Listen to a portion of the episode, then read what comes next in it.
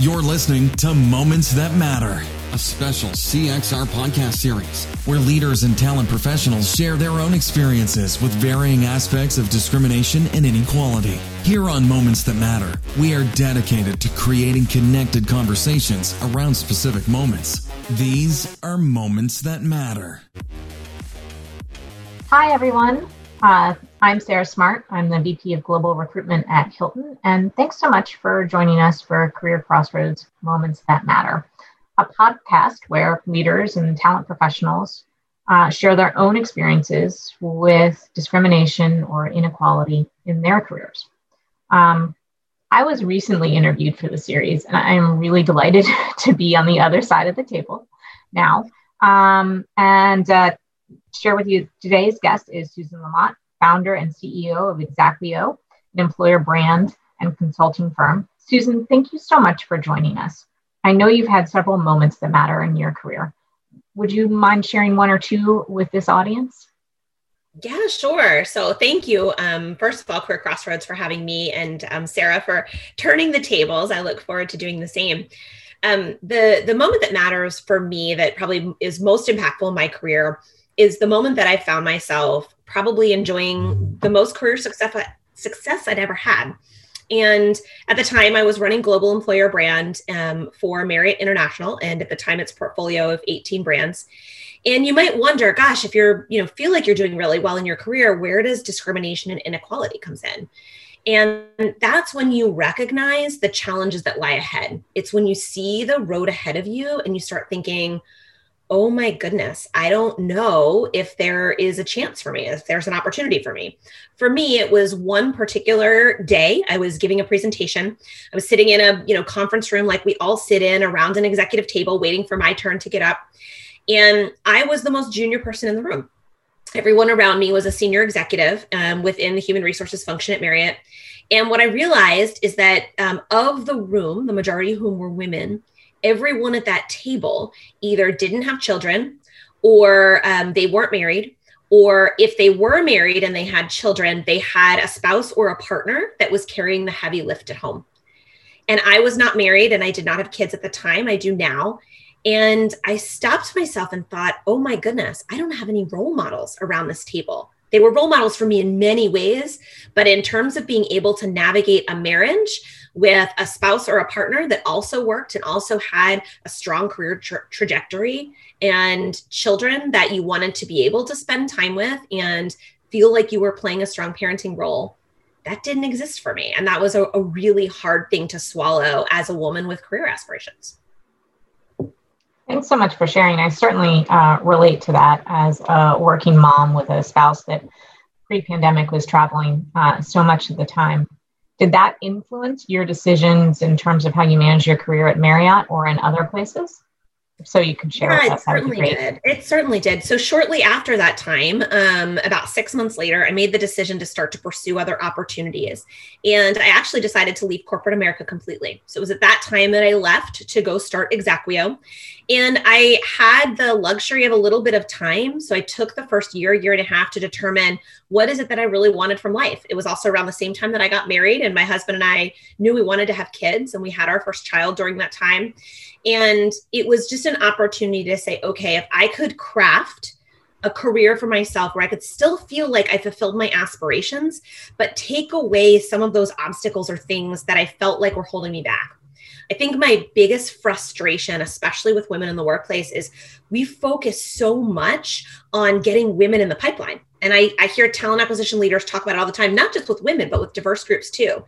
That's really great. Get them in the pipeline. That's incredibly important.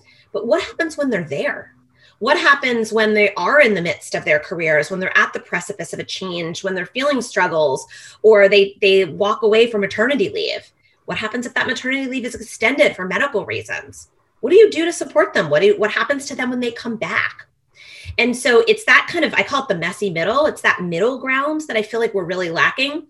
And so that's what I wanted to solve for is how could I have control so I wasn't beholden to somebody else to determine you know, I was off for maternity leave. Was I really ready for that promotion? Was it fair for me to get it? Because, you know, maybe the male counterpart in the situation worked for, you know, 12 months and I was really only working for nine because I was out for three, you know, because I had a child. So it's those kinds of things that when you start your own business, you have that control. I had an amazing experience at Marriott. They've done a, a, lot to really support women in diverse groups. But for me at that time, a decade ago, it was really challenging to think just about corporate America in general, the way we work. Does it actually allow for you to have the life you want? And that's what really drove my decision. Yeah. And I think that's sort of an interesting way to frame it, which is the way that a lot of corporate America works does not work for working women, working moms, working parents. Let's yeah. just call it that. Yeah. Um, so, what do you advise your clients today? You know, as you're thinking through mm-hmm. where their opportunities are to make their employer brand more impactful. So I think the empathy and understanding is really important. You get a lot of senior executives who say, Oh, I get it. I was in your shoes. You know, I too maybe started as a server at a restaurant, right? And grew my career in, in hotels. But the challenge is once you're you're out of that environment, it's really hard to put yourself back in it and recognize that that's the challenge. I'll give you an example. We were working with a healthcare company and they wanted us to do some research with a particular call center and we were um, talking to the employees in the call center and what we heard from them was really really impactful there was one decision that a vp made. He, he came to the call center to do a tour you know as executives do. We're going to go check out our regions or whatever we're in charge of. And as he walked around that call center he decided the call center was too messy. And there were the employees had control over their desks. There were no rules so you could have whatever you wanted at your desk as long as you did your job so after he left the call center and did his tour of duty, if you will, um, you know, he was really kind. He he walked in, obviously fully dressed in a suit, so already stood out from the employees. He shook hands. He was very kind, but he left and instituted this rule, and employees, excuse me, were really really upset. And the engagement scores in that call center dropped tremendously because one of the rules he said is you can only have two pictures on your desk. Well, I've got two pictures behind me. Um, I've got two kids, so that works out great. What happens if you have three kids? What happens if you have no kids and you want pictures of, you know, things that matter to you, like your puppies or your nieces and nephews? Imagine having to make that choice. I can only have two pictures on my desk. Should I have my kids or my partner? Those are the kinds of things that may seem really inconsequential at an executive level, but they matter so much to the people. Now, that call center was largely diverse population um, because of the kinds of jobs, because of where it was geographically located in the city that it was in. And I think that's one of the biggest things we can do is make an effort as executives to stop making assumptions. Even though we're in our roles because we've performed really well, it doesn't mean that we understand our people. It doesn't mean that we understand what it's like to be them, to be in their jobs, to live their lives. Because even if we started as a server, life and the world was really different maybe 20, 30 years ago when we were in that job.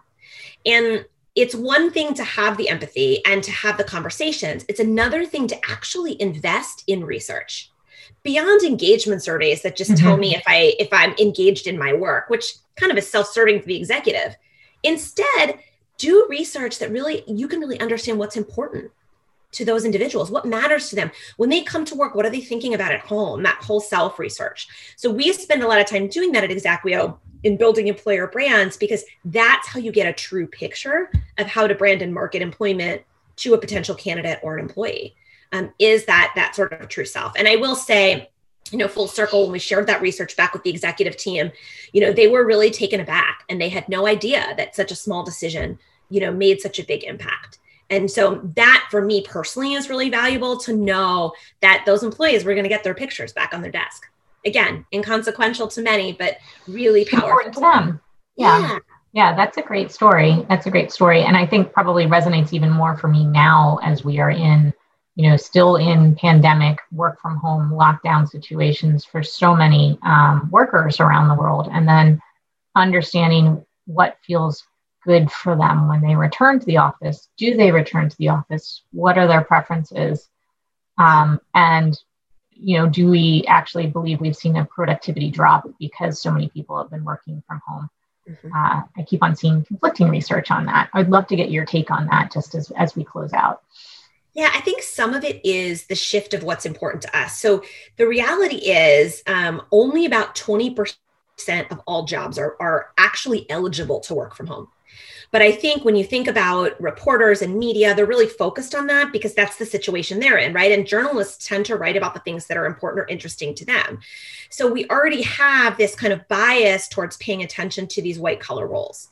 Now, yes, it's important. And yes, it's going to switch. And a lot of these individuals are going to work from home. There's a story on Salesforce the other day and the big decisions that they're making to give people a choice but I think we also have to step back and say, let's look at the totality of our workforce and let's make sure we're not trying to keep up with the Joneses. Oh, Twitter's doing this, Salesforce is doing that when it comes from work from home.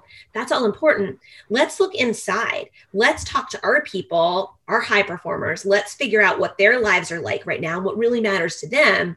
And then let's make some decisions based on that not on is all of Silicon Valley is allowing people to work from home. I'm a tech company in Silicon Valley. Well, shoot, we better try to keep up with that too. Because there might be another option, there might be other ways to deliver on those needs rather than making those assumptions. And that's great. Susan, thank you so much. This has been really enlightening and I have learned uh, and and uh, it's been a great conversation uh, for me. I understand that you're going to be interviewing someone next. You're turning the yes. tables. Can you share yeah, a little bit about that? Thank you. So I am very lucky to get to pay it forward, and I'm really looking forward to having Laurie Ruettimann join me. Um, Laurie is the author of Betting on You, which is her brand new book. Check it out. Um, she is a career HR um, leader, but more importantly, has an incredibly fresh perspective on careers and how to really make sure you take ownership of your own career and accountability for yourself too and not place blame on everyone around you which i think is really powerful right now. So looking forward uh, forward to joining Laurie and um, thanks again to CareerXroads for having us you're listening to Moments That Matter, a special CXR podcast series where leaders and talent professionals share their own experiences with varying aspects of discrimination and inequality. Here on Moments That Matter, we are dedicated to creating connected conversations around specific moments. These are Moments That Matter.